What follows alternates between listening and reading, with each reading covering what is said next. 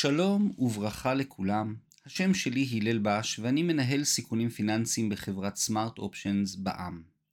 והיום אני רוצה לדבר איתכם קצת על ההשוואה בין שוק ההון הישראלי לשוק ההון האמריקאי, בין ניו יורק לתל אביב. האם עדיף להשקיע כעת בישראל מאשר בארצות הברית? מה מפריע כעת למשקיעים? מדוע אמון המשקיעים נסדק? מה מכפיל הרווח ההיסטורי מראה לנו? והאם ישנה בועה בארצות הברית? מה הם המאפיינים של שוק ההון הישראלי, והאם הוא מהווה הזדמנות השקעה? מה מפריע למשקיעים? שווקי ההון בעולם מתמודדים כבר כמה שבועות עם מספר סוגיות ליבה עקרוניות. המיידית שבהם היא החשש ממשבר נדל"ן סיני כתוצאה מענף ענק עם אסטרטגיה של צמיחה מהירה תוך מינוף, תוך מינוף גבוה. ראו את הפרק שלי משבוע שעבר. בנוסף ראוי למנות את החששות הממשיים מאינפלציה מתמשכת ומתגברת בארצות הברית, בניגוד לניסיונות ההרגעה המובנים של הבנק המרכזי האמריקאי. את תקרת החוב האמריקאי, המאיר בזרקור את משבר החובות האסטרטגי העתידי. את הקשיים הממשיים בשרשרת האספקה העולמית, את ההצהרות של חלק מחברי הבנק המרכזי האמריקאי, הפד, אודות שינוי המדיניות ומעבר להעלאות ריבית, את משבר האנרגיה העולמי, בעיקר באירופה וסין. כל אלו הדברים שמדאיגים את המשקיעים וגורמים להם לחשוש מאוד. אם להוסיף שמן למדורה, מעל הכל מרחף החשש הממשי מווריאנט קורונה חדש, שיכול חלילה לטרוף את כל הקלפים ולפגוע בתהליך החזרה לשגרה של כל העולם. אמון המשקיעים נסדק. שוק ההון האמריקאי סופג חבטה אחר חבטה, ונראה כי אמון המשקיעים נסדק ומתחיל להיפרם. מרבית מדדי המניות בעולם רשמו תשואה שלילית משמעותית במהלך השבועות האחרונים. מדדי המניות הגדולות בארצות הברית חוו קריסה בשיעור חודשי החד ביותר מאז מרץ 2020, מאז תחילת מגפת הקורונה העולמית. אולם, למרבה ההפתעה, אחד השווקים היחידים שרואה מעט עדנה דווקא בימים סוערים אלו הוא דווקא שוק ההון הישראלי. דיברנו על כך בעבר, ודווקא מאז המצב רק הולך ומשתפר. בשורות הבאות ננסה להבין מדוע. שוק ההון הישראלי כשמדברים על שוק ההון הישראלי ראוי להכיר קצת את המאפיינים הייחודיים של הבורסה המקומית. אחד התכונות המפתיעות לרעה הינו ששוק ההון הישראלי הינו קטן מאוד ביחס לתוצר הישראלי, עם מעט מאוד שחקנים ביחס לגודל האוכלוסייה ולהתפלגות ההכנסות וההון, ועם נפח מסחר שמשאיר ניירות ערך רבים בתחום הבעייתי של מסחר דל עם סיכון נזילות ממשי. הכוונה חשש שלא נצליח למכור את נייר הערך במחיר ההוגן בגלל היעדר שכירות. ישנם הסברים רבים למצב של הבורסה לניירות ערך בתל אביב, אבל ראוי למנות כמה עיקריים. זיכרון היסטורי הציבור הישראלי נכווה מאוד מהשקעות בורסאיות לטווח קצר, כשחשב שמדובר על קזינו עוד במשבר ויסות הבנקים במאה הקודמת. המשקיעים המוסדיים בישראל, כמו החיסכון הפנסיוני של כולנו, בעידוד גופי הרגולציה, מקטינים חשיפה מקומית ומשקיעים יותר ויותר בשווקי ההון העולמיים. חברות הזנק, סטארט-אפ ישראליות, מעדיפות לחפש השקעות בחו"ל. הן מנפיקות את מניותיהן ונסחרות בעיקר בשווקי ההון הגדולים בארצות הברית וקצת באירופה. שוק ההון הישראלי מרוכז בעיקר בשלושה ענפים מרכזיים בנקאות פיננסים, אנרגיה ונדל"ן. ריכוז שכזה פוגע ביכולת פיזור הסיכונים של המשקיעים ושולח אותם לראות בשדות זרים. משקיעים זרים מפחדים להשקיע בישראל. ייתכן והסיבה לכך היא גיאופוליטית, היינו טרור ומלחמה. אך יותר סביר כי חוסר היציבות הפוליטית והחשש משינויים מהותיים בחקיקה ובתקנות, לעתים אפילו באופן רטרואקטיבי, יוצרים לישראל תדמית השקעות לא מחמיאה במיוחד של מעין רפובליקת בננות עם ענף טכנולוגי מוצלח. שוק ההון הישראלי כהזדמנות למרות כל זאת, נראה כי ההשקעה במדדי שוק רחבים בישראל הינה השקעה טובה ואפילו מעט דפנסיבית ביחס להשקעה במדדי השוק המרכזיים בארצות הברית. ולמה? כי כאמור חרף כל המגמות ומאפיינים המקומיים, הכלכלה הישראלית הינה חזקה ויציבה באופן יחסי.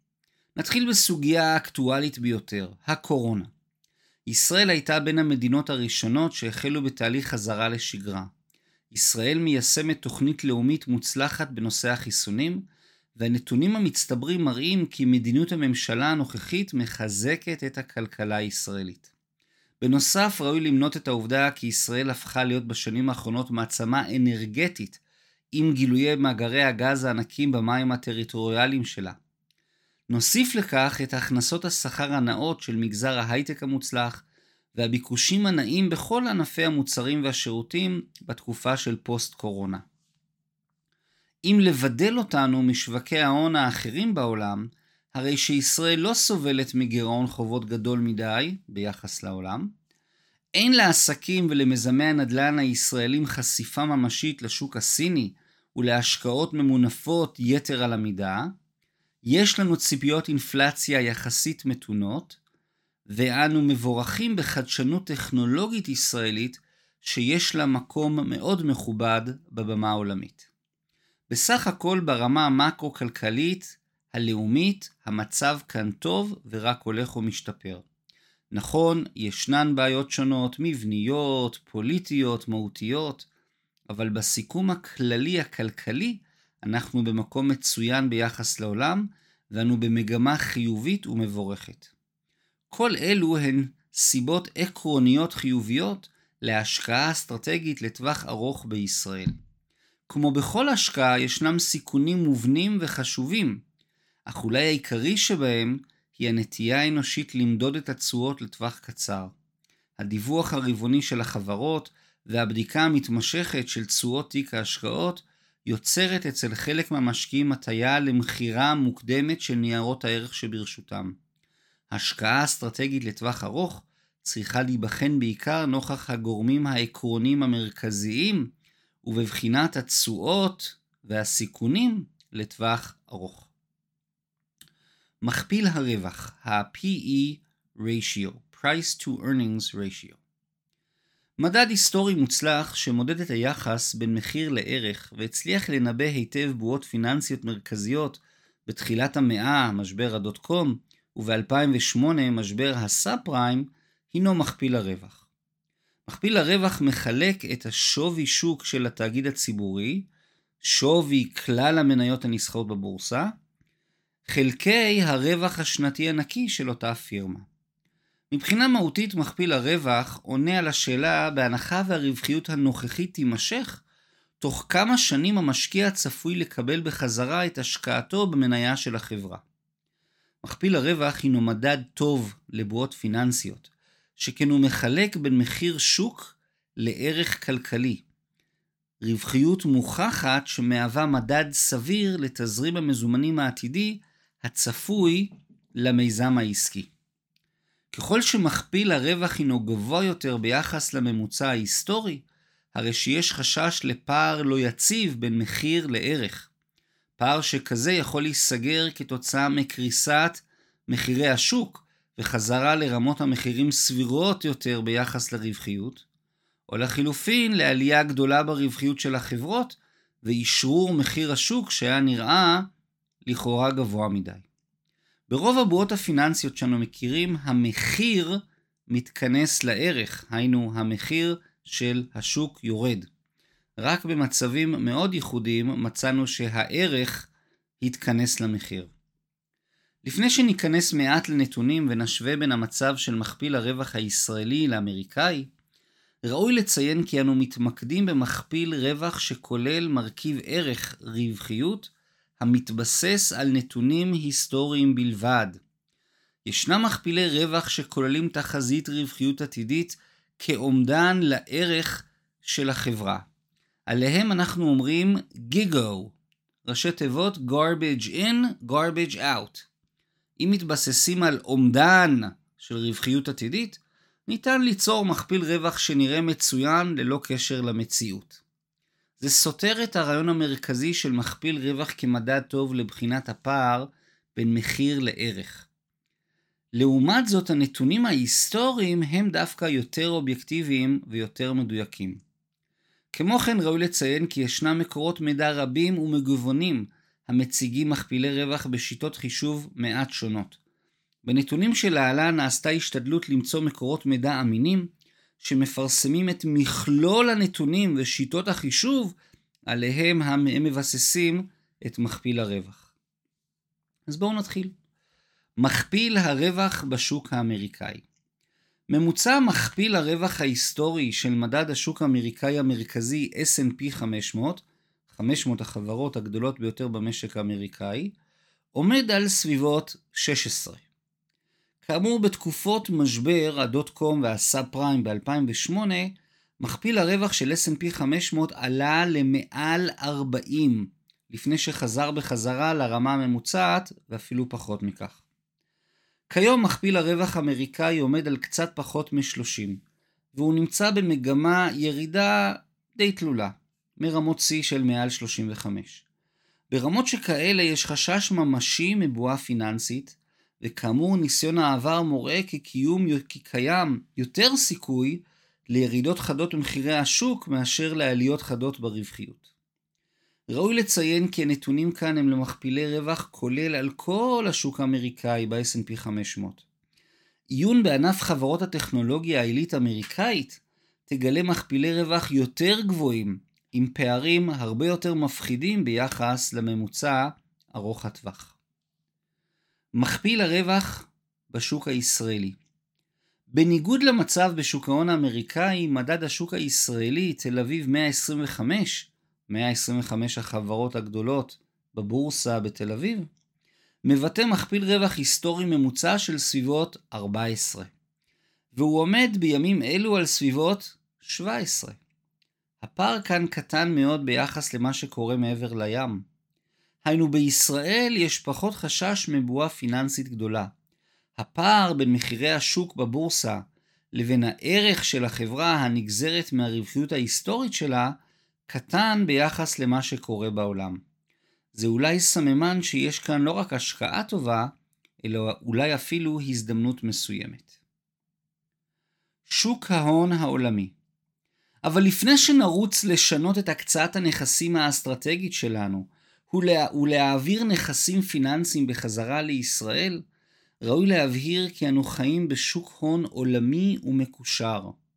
העולם הוא שטוח, כתב תומאס פרידמן.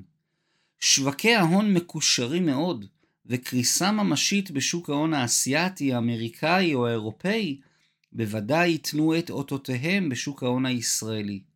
אנחנו לא מדינת אי פיננסית המנותקת מהעולם. ההפך, אנחנו מקושרים מאוד לשווקי ההון העולמיים, ולכן גם אם השקעה אסטרטגית לטווח ארוך בבורסה בתל אביב הינה רעיון טוב, היא עדיין לא חפה מסיכונים מהותיים ומובנים. העיקרי שבהם היא החשיפה למשבר כלכלי עולמי. עולם ההשקעות עוד מתמודד עם מגוון חששות רחב.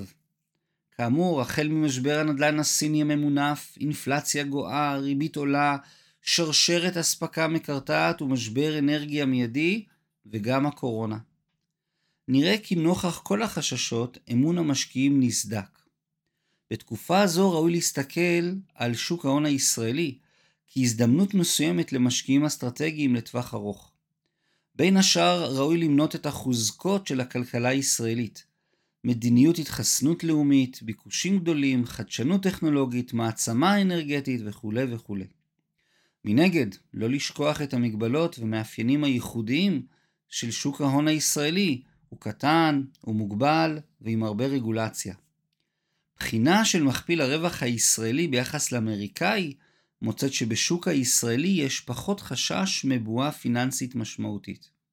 מנגד שוק ההון העולמי מקושר ומחובר, והשקעה בישראל לא יכולה לבטל לחלוטין את החששות ממשבר פיננסי חובק עולם. השם שלי הלל בש, אני ממש מודה לכם על ההקשבה, ומקווה לראותכם בפרק הבא. תודה רבה רבה, ולהתראות.